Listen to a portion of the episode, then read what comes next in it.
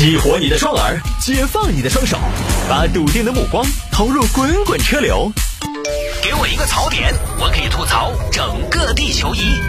微言大义，换种方式纵横网络江湖。来喽，欢迎各位来到今天的微言大义，要继续跟您分享网络上一些热门的、有意思的小新闻。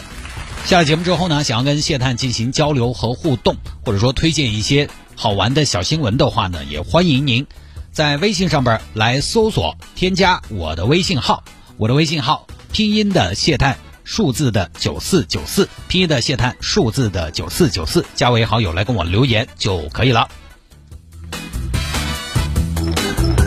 来吧，有听众朋友说摆一下这个女顾客卖力的擦桌子、扫地、端饮料，惊呆了咖啡店的员工。问你是谁？那她到底是谁呢？我们来看啊，这个小姑娘啊，女顾客到店之后，在那干活，她是为什么呢？来，这个事情发生在南京，南京南站北广场一个咖啡店，看了一下里边陈设，应该是星巴克。前些天呢正在营业，里边人不少。这个时候呢，过来一个姑娘。我要一杯中杯热美式，少水。好的，要不要点心？不要。好，小姑娘买了一杯咖啡。买了咖啡之后呢，正常消费者，你看星巴克嘛，你买了咖啡，要么找个地方坐下来开始喝啊，打开电脑在那办公，谈谈五六千万的生意啊，出个方案，出个 PPT，要么呢就直接拿着咖啡就带走了，边走边喝。这个小姑娘没有，买了咖啡之后，把咖啡一放，小姑娘开始干嘛呢？开始干活，拿了纸擦桌子。不好意思，我擦下桌子。哦哦，你擦你擦。哎呀，这个地方太脏了，这个要不得，这个要用酒精消毒。哎呀，乖乖。哎，擦桌子。先生，这个还要不要？呃，这个不要了。那我帮你收了哈。哦，好。收桌子。收了之后，哎，请问垃圾扔在哪儿啊？那那旁边有垃圾桶啊。哦，好的。还扫地啊。哎，那个，哎，我看，哎，托尼，那个扫把在哪儿的？扫扫把，扫把在在那个工作间呢。哦，好，晓得了。你你怎么了？有什么需要吗？呃，没没没没，你不管我啊。拿了个扫把开始扫地。哎呀，这个小朋友太不小心了，咖啡洒了一地。哎呀，哎呀，这个是摩卡可可碎的嘛。哎呀，这个光用水还不得行，需要洗洁精。哎，托尼，洗洁精在哪儿呢？洗洗洁精工作间那个洗手台上啊。哎，不是，等会儿。您哪位？哦，好，我晓得了哈。不是前前后后整了半个小时，而店员也不知道他是谁，其他消费者都以为他是店员，以为他是店员嘛，在那忙前忙后的，就跟他跟他要服务。呃，妹妹，那个我的那个拿铁还还没有好啊。呃，你稍等，我看一下哈，我问一下。哎，托尼，这儿我看这个李菊花女士的拿铁好没有？李菊花，李菊花好了，好，我端过去，端过去。整了一会儿呢，店员突然觉得不太对。哎，这姑娘谁呀？看她这个行为举止，是不是那种？是不是那妻子上头空降下来锻炼的中层干部？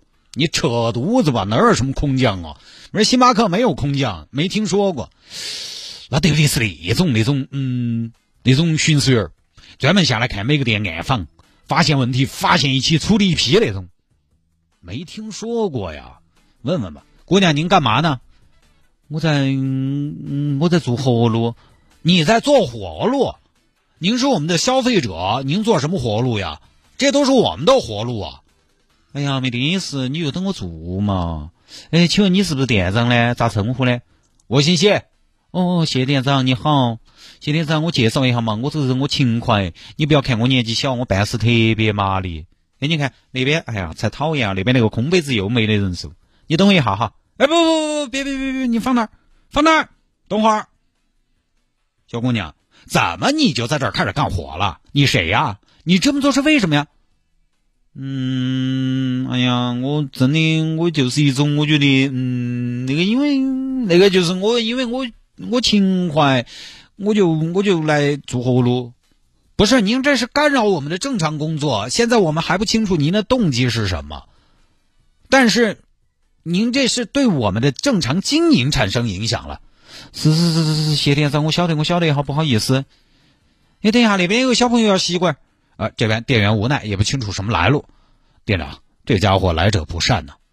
那肯定是，你看这娃动作麻利，心思缜密，可以说每一位顾客的需求他都能及时的看到，并且及时的响应，及时的反馈。注意到没有？他进店半个小时了，地上一点垃圾都没得，桌子上也变得清爽了。这么有竞争力的一个娃娃，现在不多见啊！啊，遇到这种娃娃，必须要报警啊！报警，警方过来。两位喝点啥子？我给你们记下来。小姑娘，别干活了啊！我们是警察，你干嘛呢？人家店员报警说你在这儿又是擦桌子的，又是扫地的，又是点单，整了半个小时了，忙什么呢？你怎么就开始默默的干了起来呢？我就是在这儿做点活路。你在做活路？做什么活路？你是在这儿做活路？你你你确定吗？你没有干活路，你没有干错地方吗？没有，我就是想在咖啡店干。想在咖啡店干活？那人家咖啡店让你干活了吗？那我还想去中南海干活呢，人家让吗？哎呀，警官，你不要问我了嘛？那怎么了还不让问？我也是没得办法，警官，没办法，怎么了？怎么没办法了？说说听听。警官，我是一个从安徽过来的女娃娃，然后呢，安徽过来了不起啊？我去上海找工作，然后不顺利，那然后呢？怎么就跑我们这儿来了？嗯，我是那个，我找工作不顺利，我就路过南京，我看到这个咖啡店，我觉得还可以。我现在要养活自己，我不能再靠我妈老汉儿了，我就想找个兼职。再然后呢，我就找到了这家咖啡店。那你找兼职，你不该跟人介绍一下吗？说说你的目的是什么，你的动机是什么？你这进来就忙活，我。警官，我我这个人不善表达，我说不出来。您都能做出来，你还说不出来啊？尽管，我这个人是那种性格，我是行动力一百分我是行动上的巨人，语言上的矮子，所以我进店买了一杯咖啡，就开始开始做活路了。哎呀，您就是想用这种方式引起别人注意呗？哎，对对对对对，那你这神出鬼没的，人家倒是注意了，注意了，那也不知道你是干嘛呀？你这这是把人都吓死了！你这样不合适，我没得办法。谢店长，你看我刚儿那半个小时表现的好不好嘛？能不能给我一份工作嘛？哎呀，小姑娘，这个我说了不算呢。这样都不能征服你吗？小姑娘，我们这个服务行业啊，不光是要勤快，尤其在我们星巴克啊，眼力劲儿也很重要，表达同样必不可少。你看，你找个工作，你都爱口实修的，你要在我们这儿工作啊？对吧？你要找工作，你跟我说呀，小姑娘，大家出来多不容易，对不对？你也是外地人，是不是安徽过来的？是不是？我也是四川的呀。你要找工作，你跟我说呀，大大方方的，又不是什么丢人的事情。你要跟我说，你跟我说了，我才好拒绝你嘛，对吧？呃，你也不用白干，这半个小时嘛，没得事，没得事。那怎么说，谢店长，你就是不打算用我？我没法用你，这个招人不是我能决定的哈，去吧。好嘛好嘛，那谢谢的谢店长，好不好意思打扰了啊，就这么事情，哼，就简单说起来，小姑娘呢想在这个咖啡店找个工作，打下零工，但是呢又不好开枪，也觉得可能直接上去说呢也莫名其妙的，那就干脆什么呢？用行动来证明自己有这个能力，证明自己是一个还不错的人选，就这么个事情。因为小姑娘呢，这个很多啊说，哎呀，看到小姑娘小姑娘心酸，我觉得小姑娘确实她初衷还是很好的。只是呢，这个办法哈有没得效果呢？有待商榷。因为你去的，你去的，你要看你去这个地方，你去的这个场合，你现在是星巴克，他那个又不是个啥子路边摊，又不是个面馆子，又不是你们楼底下的饺子店，那个不是啥子哦社区面馆。各位，我不要说星巴克、肯德基，我就说肯德基。我当年上大学想要去打工，人家找个临时工都要面试。关键是什么？关键是我居然没有面试上。我跟你说，我跟马云同样的遭遇。但后来我跟马云的遭遇呢，就分道扬镳了啊。因为我当年我总结，我可能嗯，我总结我不是能力问题，是因为我那个时候呢，我头发是黄的，染了的。肯德基它作为一个合家欢的餐饮店嘛，可能是不太接受我这种能力其实很强的弄潮儿。肯德基人家都要面试的，不要说星巴克了。星巴克其实，在所有的餐饮服务人员当中，大家可以看看，我们也不说外国的月亮比较圆，但人家整个服务员的这个状态，包括他的综合素质，其实是确实是比，除非是那种特别高端，当年银杏啊、泰式官府菜啊那种，皇城老妈那种那种服务人员，我们就说中低档次嘛，大众消费这个层次的餐饮服务人员，其实星巴克他们的这个人员的素质应该是要高一点的。人家星巴克很多普通店员英语沟通是没有问题的。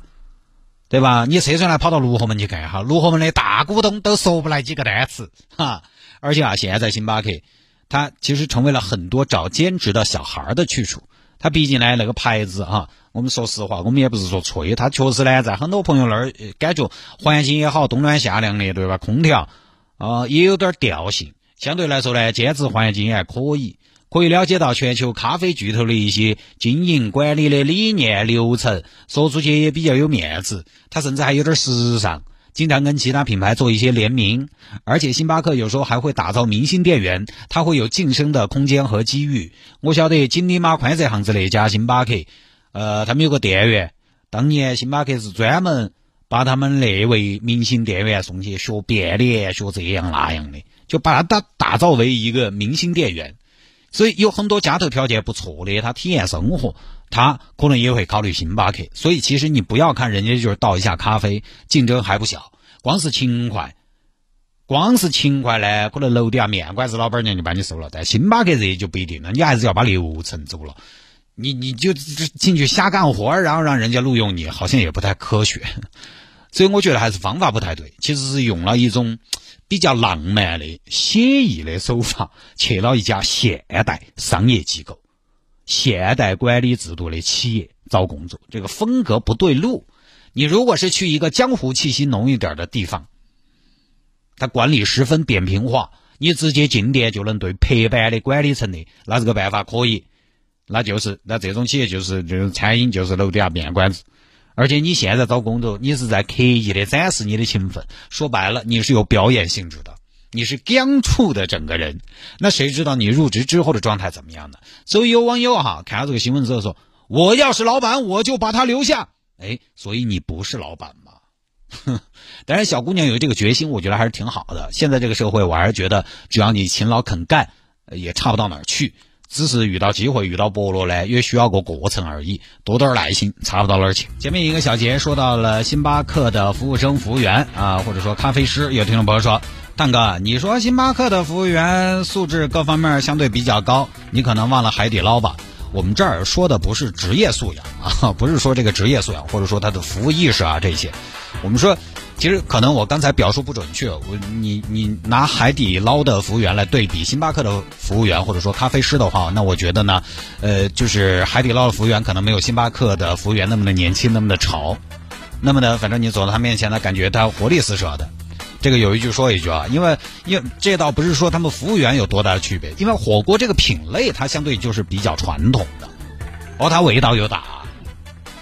那星巴克呢？作为一个舶来品，它相对来讲呢比较嗨派，所以我刚才说到了那些有一些衣食无忧的年轻人，他如果要找个地方去体验生活的话，他不一定要找海底捞，但是他可能要找星巴克，对吧？你你海底捞可能待遇比星巴克的服务员的待遇可能还要好。